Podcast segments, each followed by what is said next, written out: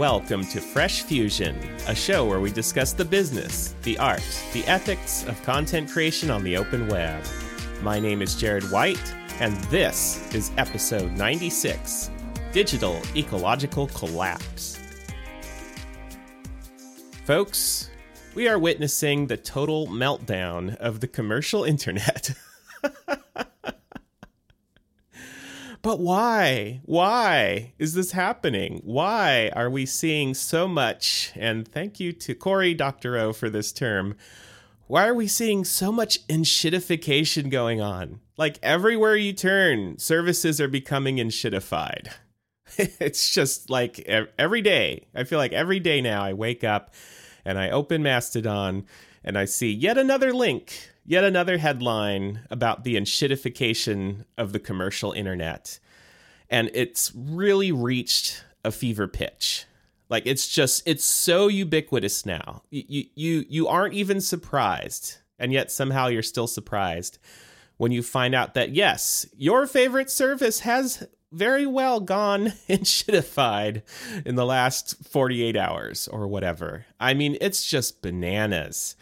Uh, where where do we even start? There's so much news here. Uh, in case you're new to the show, uh, I've been gone for a few weeks, uh, essentially rebuilding the future of everything I do on the internet. I'll, I'll get into that a bit more in a few moments, but uh, there's just been a ton of work behind the scenes here. Uh, there was also a huge uh, Apple Worldwide Developer Conference where Apple announced a bunch of products. I was so scared going into this year's W W D C. I was so scared that, yes, Apple two would go down the enshittification path and announce a bunch of garbage A I stuff for the sake of the hype. And thankfully, they did not do that. In fact, they didn't even use the term A I. They continue to use the more correct term machine learning, a term that I prefer to use as well, because everything people are calling A I right now is not, it's not intelligent. There's no real intelligence there whatsoever. Uh, and people keep sort of pronouncing that there's this path from the A I of today to A G I, which is artificial general intelligence, which is essentially saying human or superhuman intelligence, and it's it's all garbage. But before I get ahead of myself, uh, let's let's just look at a few of the things that have happened in the last few weeks, touch on some of these news bulletins. And then uh, I want to fill you in on what I'm working on here uh, behind the scenes for Fresh Fusion and other content projects. So probably the biggest thing that everyone's talking about right now is Reddit and the meltdown at Reddit following the meltdown of Twitter. Uh, and, you know, the funny thing is, like, Meta... Despite how awful Meta has been for years and all the conversations we've had around Facebook and around Zuckerberg, and like, it, it almost seems quaint to hearken back to those days when we were worried about uh, data breaches and privacy leaks on Facebook and what Meta's doing to cover up this or that. Like, Meta now looks like the adult in the room, which is super weird. It's like, oh man, Twitter's the worst. Reddit's the worst. Thank God I can go back to Instagram. Wait, what? It's just crazy. It's crazy what's been going on with Reddit. Like, you know, the old joke about, well, that escalated quickly. It, it felt like the, the rhetoric around Reddit and what they were doing to third-party apps and how they were treating their community and treating moderators on Reddit, It it just escalated so quickly. And the C E O of Reddit, Steve Huffman, just, he seems like a total tool. Like, he's an asshole. And that harkens back to my favorite, uh, one of my favorite movie quotes of all time from Back to the Future Part three, uh, that, that pivotal moment when Marty is being goaded on by Mad Dog Tannen, and the whole town's there waiting to see how he's going to respond. And you think he's going to, you know, give in to the whole, are you yella? Are you a chicken? And all of a sudden he's just like, he's an asshole. He's an asshole. I don't have to listen to him. I don't have to listen to anybody. I love that moment in that movie, because like that that single moment is when something snaps in Marty and he realizes, like, F this B S. I'm out of here. I'm out of here. I don't have to take this. This guy's an asshole. I feel like that's that's kind of where we are now with Reddit. It's like we look at the, what the C E O of Reddit is saying about his own community, about the third-party apps that helped make Reddit what it is, and we can all collectively say, he's an asshole. We don't have to listen to him. Oh, man, I, I posted, uh, you know, among the many things I post on Mastodon, of course, I posted uh, something that uh, I guess touched a nerve, because it, it totally went viral, and just so much uh, momentum around this conversation. But essentially, I quoted from what Steve said about, uh, well, let me just let me just tell you what he said, because it's it's just so absurd. Here's here's what Steve Huffman said in an interview. Reddit represents one of the largest data sets of just human beings talking about interesting things. We are not in the business of giving that away for free. Uh, now, of course, Steve is talking about uh, the the sort of allegations that have been flying that OpenAI and possibly other uh, A I uh, training models sucked up a bunch of data from Reddit, and, you know, Reddit's not getting a piece of that action. So Steve's mad that, you know, his his Reddit A P I was used to seed these other uh, you know, A I products. They're making a bunch of money now, and and he he wants a piece of that action. uh, but so so here's what I said uh, in this Mastodon post in response to what Steve is saying. You and me, we're just data sets. Years of interaction with fellow human beings, building community, sharing insight and creativity. It's all just data. Data to be mined and monetized. Huffman's not mad Reddit was scraped for a chatbot. He's mad he wasn't paid for the privilege. It's his data, you see. His. Not yours. Now, of course, there's there were some reply guys that came out of the woodworks and said, well, actually, if you look at the terms of service, blah, blah, blah, blah, blah, it technically is uh, Reddit's data to do with what it wishes, blah, blah, blah. And I'm just like... Okay, so like setting aside the legalities here of like, th- does Reddit legally have a data set that they can, you know, control access to and put behind a paywall for certain types of use cases or whatever? Sure. Legally, that's the agreement that Reddit and its users have in place. And it's the same kind of agreement that pretty much any service on the internet has. Like, anytime you post anything anywhere on any web service, you're agreeing to allow them to use that content for purposes you don't really have control over, and there's no guarantee they're ever going to, you know, compensate you for, for that privilege. So, yes, that's the technicality of the law. But what's the spirit of the law? What's the spirit of a site such as Reddit? Reddit only exists. Reddit only exists because of the things that people post on it.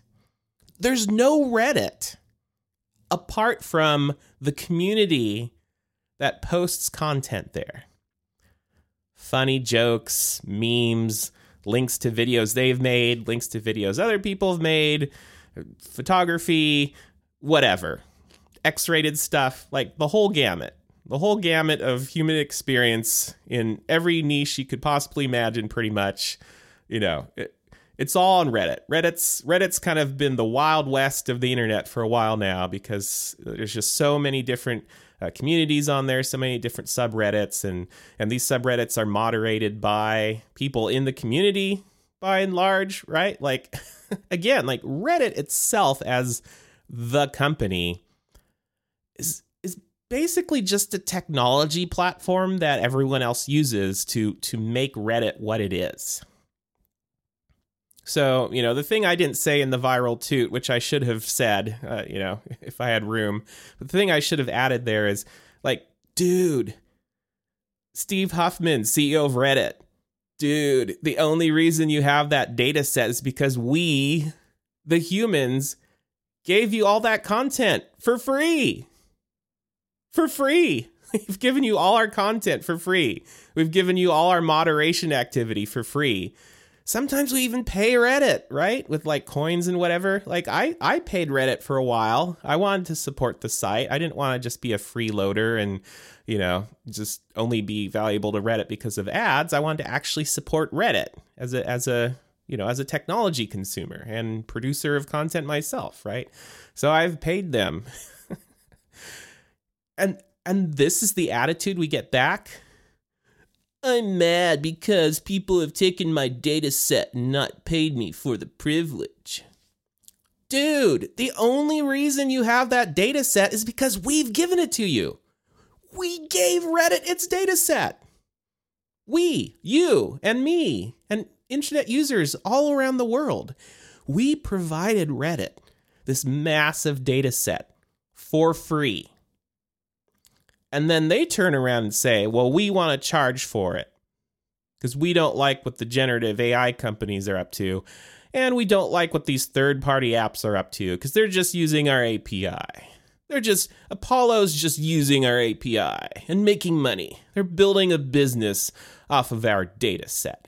And we're not making enough money. So we need to, we need to turn this around. Steve Huffman might as well just show up at the door of every single person who's ever provided Reddit with free content and just punch them in the face, right? Come on, come over here and punch me in the face, Steve, because that's what this feels like. It feels like you're just going around and punching your community members in the face. The, the, the posters, the moderators, the third-party app developers. As people have been pointing out, Reddit didn't even have a first-party mobile client for a long time. Like, you could only use Reddit on mobile phones and native apps through third-party clients for, for quite some time. Like, the idea that Reddit has its own official first-party mobile app is fairly new. So, like, like the entire ecosystem that has made Reddit what it is today is nothing more than data sets to be monetized. And boy, does that rankle. Boy, does that make your blood boil. And it's made a lot of people's blood boil because we've seen all kinds of community action going on. You know, subreddits going dark for a period of time, subreddits going dark permanently. Now there's this turf war going on where Reddit's, uh, you know, official stance is like, we're going to replace moderators that are shutting down communities and not letting people's real voices be heard because, you know, they're trying to portray the whole protest movement as just like a tiny number of whack jobs that are just grumpy. You know, just ignore that, folks. Ignore all that. It's just a, it's just a bunch of noise. You don't need to worry about it. Reddit's going to be fine. They're going to go ahead with their I P O in a few months. It's all good. Investors, it's all good. Everything's fine here at Reddit. Cue the meme of the dog drinking coffee or tea or whatever. This is fine. As the building's going up in flames. Like, it's not fine. It's not fine. Nobody can trust Reddit anymore. They, they've they've destroyed any ounce of goodwill they've ever had from decades uh, and decades of of being Reddit and doing the, the Reddit stuff, right? Like any any ounce of goodwill they've ever uh, gotten from the community at large, they, they've just burned it all down. They've blown it all up in a matter of days. Why? Why? This this is the question. We we keep talking about the enshittification of the internet. And we, we can talk about what that is. But ultimately, I'm more concerned about why that is. Why is this happening? Why does something like what happens at Twitter happen? Why does somebody like Elon Musk come along and say, well, I'm just going to buy Twitter, takes it over, and then proceeds to dismantle whatever it was that made Twitter exciting and interesting and special? Like, like he he doesn't just not get Twitter. He really doesn't get Twitter. Like, like Elon Musk really did not get Twitter. Now, now he got the, like, the form of, you know, shit posting and getting a bazillion retweets or whatever.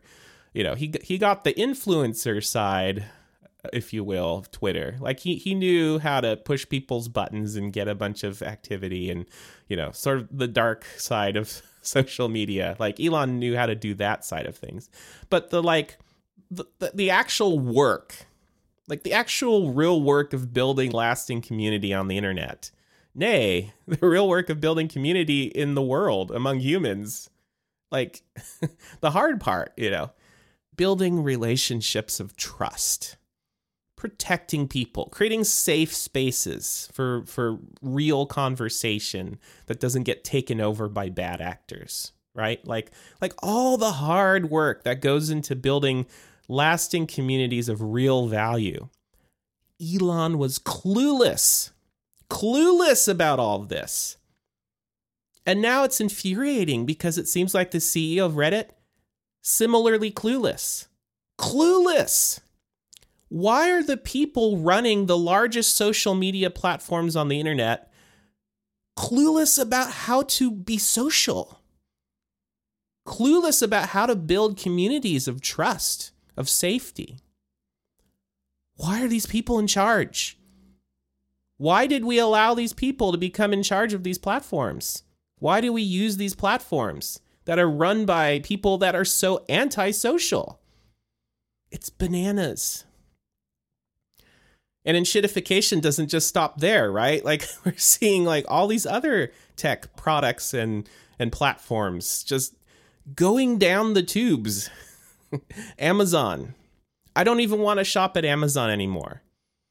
Like Amazon's been problematic for a long time on a variety of metrics, but instead of getting better, it just seems like it gets worse and worse to the point where I felt like icky ordering something from Amazon.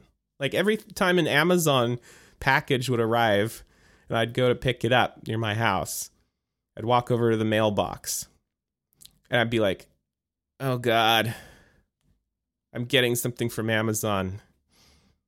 And it wasn't always like that. Like it used to be super exciting. Like, oh yay, another package from Amazon. Woohoo, so exciting. Got this thing I ordered yesterday or whatever. Now I'm just like, ugh. Google search. Google search became the phenomenon that it became because in the early days, it was so much better than anything out there. Like all these other sites on the internet at that time were becoming enshittified. Like enshittification is nothing new, folks. Like Google was the opposite of all the enshittified portals and search engines of its time, right? Google came out and it's like, here's an almost blank page with a single text box. Type into the text box, click a button, and you get some search results back that are really good. Really good search results with a really simple interface. We're better at search than anybody else by a mile. That's what made Google. That's what made Google. And what have they done with this better product? Simple, elegant, easy to use, easy to understand. It's becoming shitified. Google search sucks. I don't use Google at all anymore. I use DuckDuckGo. And, you know, yes, for certain searches, and particularly in certain parts of the world, the United States is better than some other places. Uh, you know, in certain cases with certain searches, DuckDuckGo's results aren't super great. Maybe you can still get better results from Google. But by and large, in so many other ways, something like DuckDuckGo is so much better now than Google search. Why? Why? Why do these products, why do these services become enshittified when they start out good? Tesla. Let's talk about Tesla for a minute. I used to admire Tesla. You know, again, like the whole Elon thing here, uh, we, we've we've come to realize uh, what's really going on. But back in the day, you know, go rewind the clock, say five years. Tesla seemed so cool, right? They're they're they're coming out with these electric cars. They're going to be so great for the environment. It's going to usher in this new age. They're all technologically sophisticated. They're they're sticking it to the man. uh, in the car industry. Uh, you know, it's it's like the Apple of cars. In fact, people were saying, like, why would Apple build a car? Tesla's already the Apple of cars. And they're saying all this stuff about how self-driving is going to be amazing and it's going to change everything. Now we get to today and whoops. Turns out a lot of that self-driving car stuff was a bunch of crap. A lot of it was just faked. They lied. They lied about it every turn. They lied about what self-driving could do. They lied about how far they were in that process. They lied about uh, crash statistics and other safety problems with the technology. You know, you kept hearing Elon say things like, oh, this is going to be so much safer than human drivers. Turns out that's all garbage. Uh, Tesla's build quality has suffered in many ways over the years, uh, just all kinds of, of production issues. Um, we're, we're now finding out there are all kinds of environmental problems with cars in general, beyond just, you know, gas versus electricity, like just the mere act of all these vehicles. And in this respect, electric cars are worse because they're so much heavier. You know, heavy cars driving on roads all the time. Uh, kick up all kinds of micropollutants into the atmosphere. People breathe it. It's a big health hazard. You know, going electric doesn't solve that. Again, it might actually make that worse. Um, uh, the the materials that go into electric cars, uh, you know, substances and uh, minerals, uh, cobalt mining. I was just hearing a lot about recently. Like, it's really a problem. Cobalt mining is is not only Uh, really bad for the environment, surprise, surprise, but it's also like re- wreaking havoc on communities in the world, you know, poor people having to work these mines, et cetera. Like, there's this whole host of ethical, societal, environmental issues revolving around the pipeline of producing these futuristic electric cars that everyone is admiring about Tesla. And okay, maybe maybe some of it's just been naivete on my part and many people's parts. Like may, maybe all of the warning signs were always there in plain view and we just didn't see it. You know, maybe enshittification is less about what companies do and more about our process of awakening, like our process of of slowly realizing, oh, this is not great, folks. This is not great. And it comes down to the simplest of things, right? Like like like Uber, you know, everybody knows Uber. Hail and Uber. They're adding ads to their platforms, you know, to their apps. Like while you're there waiting for the Uber, uh, you can watch ads that Uber provides to you uh, because Uber is desperate to make more money, because Uber has never been a profitable company. And to me, this just illustrates like like the whole Silicon Valley playbook of tech companies, growth at all cost, you know, massive influx of cash early on to, you know, build out these new products and services quickly and take over the market. And, oh, we're just changing the world. At this point, when I look at Silicon Valley-style growth startups, when I look at social media, all of these different social media platforms out there, these large e-commerce platforms, et cetera, et cetera, the question for me isn't which one might fail next. It's which one is going to succeed? Like, which one isn't going to be terrible? Which one isn't enshittifying in front of our very eyes? Right? Like, the batting average is not good. It's it's really not good. I mean, as a web developer, as a software developer, a product that I use that, you know, not a whole lot of people out in the wider world of the internet know about, but, you know, folks like me know about it, of course, is GitHub. And GitHub for a long time has just been like sort of this infrastructure thing, right? Like you put your code on GitHub. Uh, people use GitHub to, you know, comment on code, update code. Uh, when you commit your new code to GitHub, it can trigger other services out there to do things like redeploy the website, blah, blah, blah. Like GitHub's just this sort of, you know, sober, you know, nerdy technological infrastructure thing that only nerds working on tech need to even know about. Uh, and it's just, you know, it's a very straightforward sort of value proposition. You know, why, why would you use GitHub? It just makes it easy. Like if everyone's on GitHub using it, it makes it really easy to share code. So many open source projects are hosted on GitHub. You know, it's just been, it's been this nice thing, right? And presumably they'd make money by, you know, charging larger companies, enterprises, whatever, to host their code. Probably their code's not open source, so, you know, GitHub can charge them as, as a private company with private source code, et cetera. Fast forward to today, and if you look at GitHub, it's all about A I. GitHub and A I. GitHub Copilot. GitHub Copilot is your new A I pair programmer. A I, A I, A I. And GitHub Codespaces. You don't even need to have code on your computer. You don't even need to have a code editor locally on running on your machine to edit your code. You can just do everything on GitHub. Now, now in, in isolation, I actually think uh, cloud editing and cloud-based code editors are kind of a cool concept, right? There's like a lot of benefits to that. I won't get into all that right now, but like, you know, just, just as a feature, you know, working on code, using a code editor in the cloud, like there are a lot of benefits to that.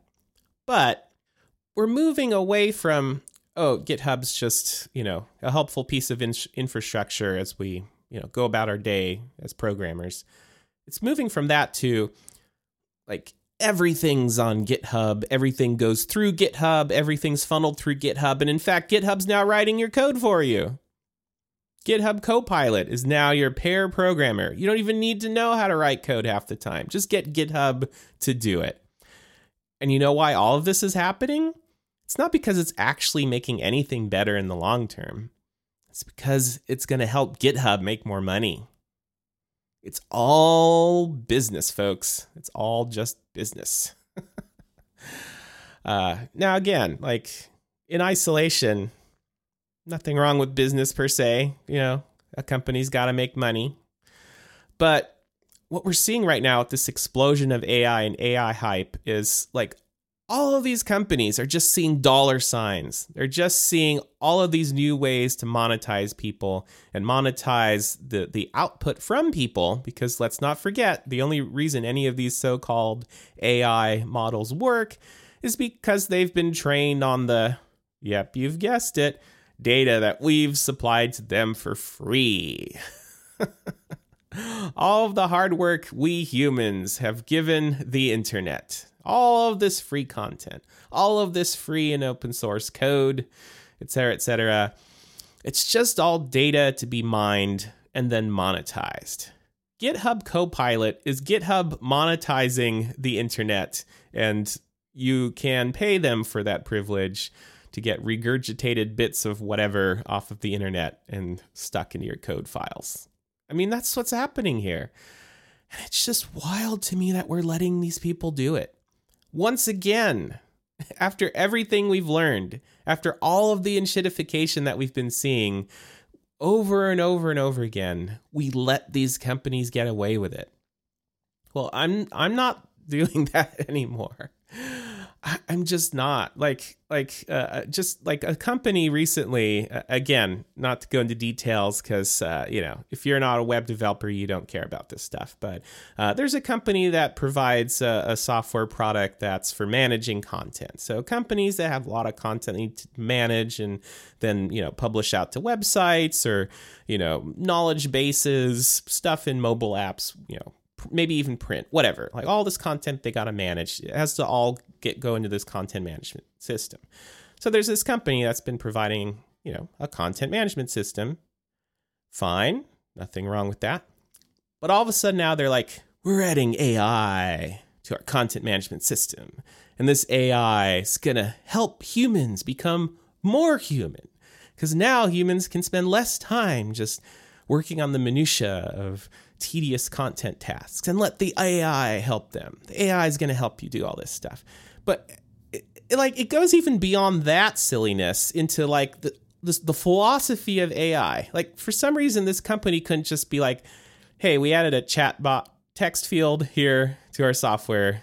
Type some stuff into the chatbot, get some stuff back, stick it in your blog post or whatever. Cool, right? Like, they could have just done like a very basic little like, here's a new feature. But no, they had to go this like massive step further and be like, the future of humanity, and like do this whole philosophical thing about like, we're now seeing the the the early evidence of of common sense and empathy. The computers can now empathize with us, and we can now converse with our computers, and it's going to usher in this new age and all this stuff. And I'm like, this is unethical marketing. This is fundamentally unethical marketing. Like, they're just saying all this stuff about A I is this and A I is that, and it's going to do this and that. And it's all B S. It's garbage. So I called them out. Like, I'm, I'm in this uh, Slack group where, uh, you know, representatives from a lot of these companies tend to hang out, and people post links to things about, you know, content web development. So in regards to this, you know, link about this blog post, I said, this is unethical. This is unethical marketing. This is B S. And actually, a bit to my surprise, I heard back from one of the company representatives, not the person who, who wrote that particular article I was calling out, but someone else that's a developer advocate at the company. And they start like arguing with me, like actually arguing with me about philosophy of cognition. Like, and like trying to sort of be like, well, what is even intelligence? What even is creativity? Like that kind of stuff. And I'm like, what? You're a software company making a software product and you added a feature. Why are we talking about the philosophy of consciousness? Like, again, I posted on Mastodon. Like, I, I just couldn't believe it. Like, I posted on Mastodon. Good grief. Now I'm getting chided by a software company for calling out their B S marketing on ChatGPT integration with stuff like, quote, it's natural for humans to get a bit defensive when it comes to alleged uniqueness of our cognition, unquote. That's a real quote. I'm not making this up. Y'all, I want a tech company representative attempting to lecture me on the philosophy of human cognition like I want an anesthetic-free root canal. W T F is going on? Like, what is going on? What is even going on? Internet services, corp, the corporate internet. Again, we're talking about the like the meltdown of the commercial internet here. Digital ecological collapse. These companies are so high on their own supply that when a customer, well, potential customer, I admit, I don't use their product. But here's a potential customer working in their industry saying like, hey, you can't do this. This is unethical marketing. And they start arguing with you about stuff that they don't know anything about. These people don't know anything about the philosophy of human consciousness. Now, admittedly, I don't know a ton about it either. I'm no expert. But I think it's fair to say when I look at a computer in front of me, and I, when I look at my child, my human child, they're clearly different, right? One's a machine and one's a person. Now, am I willing to admit that someday perhaps a machine will achieve personhood and there will be some, you know, spark of divine fire? Do I think A G I is possible? Maybe. I kind of like the fact that in Star Trek, The Next Generation, you know, we, we encounter someone like Data. And, you know, clearly he's not equivalent to a human in many ways, right? Like he's presented as kind of almost like this this innocent babe that doesn't understand humor or whatever, this or that. But, you know, in other ways, he's superhuman in, you know, in, in terms of intelligence, right? And so clearly, like, you know, we treat Data as a person. But I like the fact that that like no one really understands how it works, right? Like like he was invented by this mysterious inventor that like nobody knows where they are, and then finally this person is found again. But it's like it's all very shrouded in mystery, and no one really knows how to how to even replicate Data, right? Like nobody's no one can just like create a manufacturing pipeline and just start manufacturing Datas, right? Like he's kind of this this like lightning in a bottle. We we don't understand how Data became Data.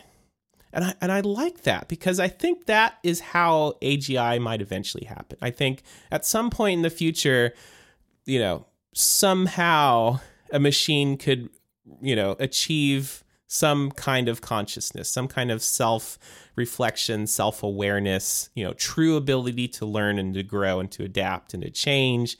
Um, sure, but but we probably won't have any idea how it works. It's going to be just utterly beyond us.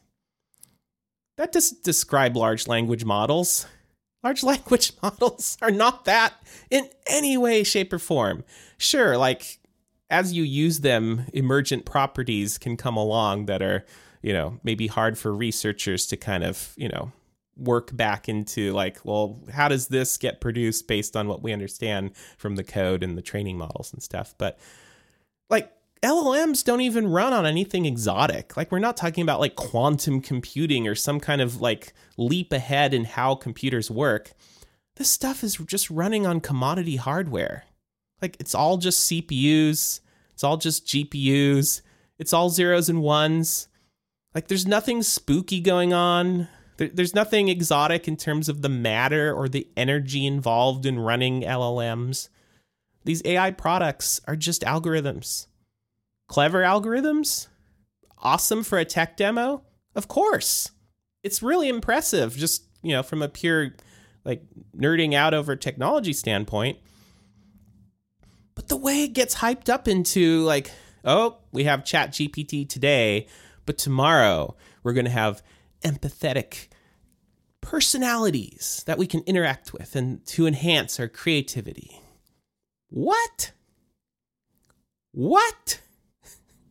It beggars belief. It beggars belief that, you know, that there's so much hype out there that I end up in an argument with a company representative where they're trying to lecture me on the philosophy of human cognition because they're so unwilling to say, like, okay, yeah, like, I mean, it's marketing and we got a little overzealous there. We'll, we'll try to tone it down in the future. That's all they had to say. All they had to say was, like, yeah, okay, it's kind of B S. Sorry, we'll we'll try to do better. You know, we'll we'll we'll tone it down a bit. Yeah, it's just code. You know, it's yeah, sure, of course, you're right. It's just co- it's just some code running on some computers. Uh, yeah, we you know we can dial it down a notch. No, they feel like they have to. They have to justify their outrageous hype of a technology that has so many downsides, so many ethical problems, so many thorny issues. Like, like it's not hyperbole to say that, uh, you know, ChatGPT, et cetera, uh, because of the type of content they produce and how easy it is for that content to be produced, uh, you know, the internet is in danger of just becoming garbage, like, like full on just like content farm style garbage everywhere at every turn. And then if you train the L L M models on their own output, it becomes like that movie. Uh, what was the name of that movie where the guy, uh, I don't remember the name of the movie, but it was Michael Keaton. Like he, he somehow figures out a way to clone himself, but each clone is a little bit worse. So like, after a few sequences of clones happening, you get like this like total moron who's a jerk, right? You go from like nice upstanding citizen to total moron loser because each clone's a little bit worse. And it's like that with L L Ms. Like each time you you generate content out of the L L M, and then that content then gets trained back into the L L M, and then the L L M can generate more content, right? Like each each generation, things get worse. It just gets worse and worse until pretty soon you end up with incomprehensible nonsense with, with and and no nothing factually correct in any way. And we're in danger of this happening. Like if all of the, you know, Q and A sites out there, programming answers, uh, scientific papers, you know, useful blog posts on topics, presumably by people that know what the heck they're talking about. Like if, if you start just infecting all of that with with the so-called A I garbage, it it's literally the enshittification of the entire internet. And it feels like all of the companies out there that should know better, like companies in charge of content systems, companies in charge of social media, companies in charge of search, in, char- in charge of e-commerce, right? In charge of like transportation, like all of these pillars of the modern commercial internet that should know better, that should understand these dangers, that should understand the importance of, of protecting the environment, the digital environment, right?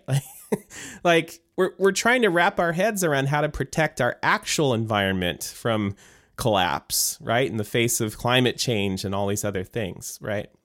We're we're trying to figure out how to protect our planet from environmental collapse.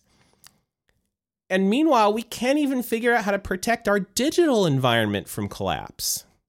What is going on? It's really frustrating. But at the same time, there's opportunity here. There's opportunity to turn the corner and do something different. We we do still have free agency. We can choose better tools. We can choose better systems. You know, the, the rise of the Fediverse and now the Threadiverse. Yes, folks, people are calling uh, the the the sort of uh, Fediverse equivalents to Reddit, et cetera. Uh, it's being called the Threadiverse, and you have these new platforms like Kbin, Lemmy, et cetera. All these new instances popping up. Uh, it's it's pretty interesting, but but people really have to choose to you know put their time and their effort into building these these new platforms and using them uh, that are fundamentally different. That that are, are it's much harder for that to become enshittified, right? Like like Mastodon can't become enshittified tomorrow. There's there's there's no one C E O or or entity or corporation that can come along and say, well well this this is Mastodon. This is the future of Mastodon. Because like even if even if the core team of people working on Mastodon, the open source, you know, software, like even if they suddenly go off the rocker, you know, the community at large can simply fork Mastodon and call it, you know, Fastodon or whatever. And, you know, everyone can switch their instances to using that and and continue on.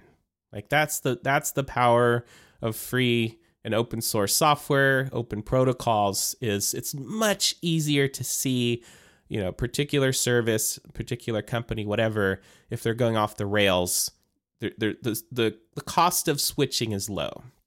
The problem with Twitter and Reddit, et cetera, is the cost of switching is high. It's really high. If you've, if you've poured years of your life into building up a following on Twitter, if you've poured years of your life into moderating subreddits and, and publishing content through that and and all of that, like like... it can all go away. Like flip of the switch, you're toast. You know, unless you want to compromise all of your ethics. So, yeah, I I think, you know, as bad as things may seem, as bleak as things may seem, uh, you know, I, I also see a lot of hope out there. I see a lot of hope for for, you know, rebuilding a better internet that is not consolidated around a few points of failure. Uh, we really can do better, but it's it's going to take a lot of intentional effort, right? Uh, and this brings me to uh, what I'm doing here at uh, at Fresh Fusion uh, and and. Essentially, this this new subscription service that I've started working on. I, I posted about this on my blog. Uh, I also wrote about it a little bit more uh, in a in a post to the creator class community. Uh, so if you're if if you're on that mailing list, you should have gotten that. But um, you know, the, we we we have to move away from the sort of traditional social media strategy that that jab jab jab right hook uh, strategy that you know kind of became the thing, right? Like, you got to get a million followers and you got to get a million views or whatever. And you got to, you know, you got to get all of this attention for just like being a, a, a personality, a clever personality on the internet or something like that. Uh, and then, you know, you can roll out the thing that you're trying to sell. And because you've gotten all this goodwill and all this attention, you know, you can now sell that thing. And it's and it's this like sales funnel through essentially the attention economy, that that term that we've all heard, the attention economy. It's it's using the attention economy to sell. I think that's just fundamentally unobtainable at this point. It's not even desirable. You know, you're you're going to have to compromise your ethics to make any of that work. Um, you know, I, I genuinely feel bad for creators who have to stay on Twitter, who have to stay on Instagram. Uh, increasingly, I'm queasy about YouTube, and some people, like, they only exist as YouTubers. Like, their, their identity as a content creator is so tied up with that platform that it's literally what they're called. They're a YouTuber. So what happens when YouTube goes down the drain? What do you even do? And just this idea that as content creators, we have to constantly compromise our ethics, compromise our values, you know, take on all these, you know, questionable sponsorships at best, and support these horrible ad-driven platforms at worst. And it's just, it's, it's, it's a real problem. You know, even, even top creators out there, it feels like they're beholden. Like, I, to this very day, I can't understand why somebody like a Casey Neistat couldn't have just set up Casey Neistat dot com, publish content at Casey Neistat dot com. You know, like, he could have easily set up his own video streaming service, created a community, created, you know, tiers or whatever, built an entire business around being Casey Neistat on his own terms. And sure, still some, you know, post some stuff here and there to YouTube, but really just use YouTube as more of a, of a, you know, sort of a funnel, sort of a promotional vehicle to get people to go over to, you know, the Casey Neistat cinematic universe. Like, he could have done all that, but instead he's just, he's just a YouTuber. I don't understand it. I don't understand why, like, even top creators seem to be so unable to see past their relationship with these bad, toxic platforms. you, you, you just don't have control over these platforms. So why would you keep supporting them with your time, with all of your content? Uh, I'm not doing that anymore. I'm not doing that anymore. Like, listen, I, I wish, I wish, like, in an ideal world, I wish I could just put all of my content out there for free, post it on all these exciting platforms, get it in front of as many people as possible, and, you know, somehow I make a living, right? Like, I don't want to have to put everything behind a paywall. I don't want to have to feel like I, I'm charging people for my content. Uh, I, I'm not excited about becoming Mister Businessman in that sense, but I feel like I have no other option. I have no other option. You know, I, I listen, I understand paywalls are not super popular. You know, a lot of consumer fatigue out there around paywalls. But, like, it's the only way I know how to provide something of real value to people in a way that it's on my terms and it's on our terms as the community. Like, for, for me to to start putting content behind paywalls, and for people to, to pay for that, like, we we now have a direct relationship that is mutually beneficial. You pay me money, I provide valuable content to you. And we're not beholden to other platforms. We're not beholden to sponsorships. We're not beholden to ads. We're not beholden to, to A I. Like, we're not beholden to all of these hype cycles. It's just it's just this very simple, mutually beneficial transaction. And not every transaction has to feel icky or or transactional. Like, you can have good transactions. Like, you know, I subscribe to a podcast called Upgrade. I get Upgrade Plus. I get the bonus version of the podcast, no ads, additional content. And I don't feel bad about paying for it. Like, it's great. I support Jason Snell. I support Mike Hurley. I support Relay F M by by paying for the premium version of their podcast. It's great, right? Now, I don't pay for every podcast I listen to. I, I wish I could pay for more. And frankly, I don't always.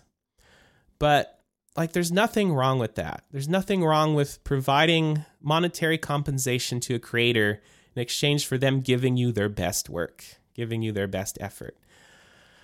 So that's that's where I'm going to to round out the episode today. And and listen, it's a long one, so thank you for bearing with me here. Uh, that's that's where we're arriving at here. Is is you know everything I'm doing uh, going forward in terms of all of these different projects I'm involved in, including this podcast.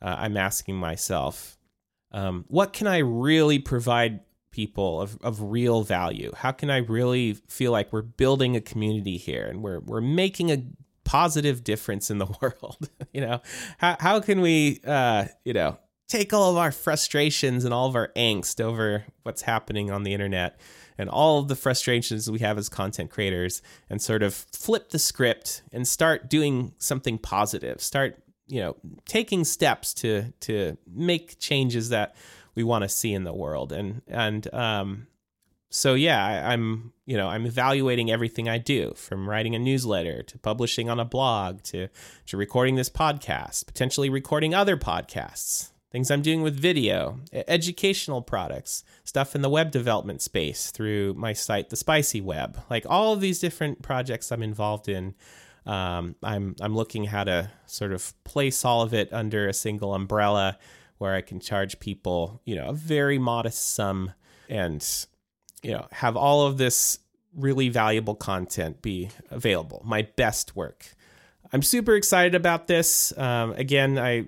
wrote on the blog a little bit about what I'm doing and this new service, but there's going to be a lot more to come. So uh, yeah, thanks for thanks for sticking around here. Your feedback on all of this stuff is, of course, deeply, deeply welcome and encouraged. Feel free to email me anytime, jared at jared white dot com, or reach out to me through the Fediverse, where I am, of course, at jared white at indieweb dot social. Thanks once again for listening to Fresh Fusion. My name is Jared White, and until next time, bye-bye.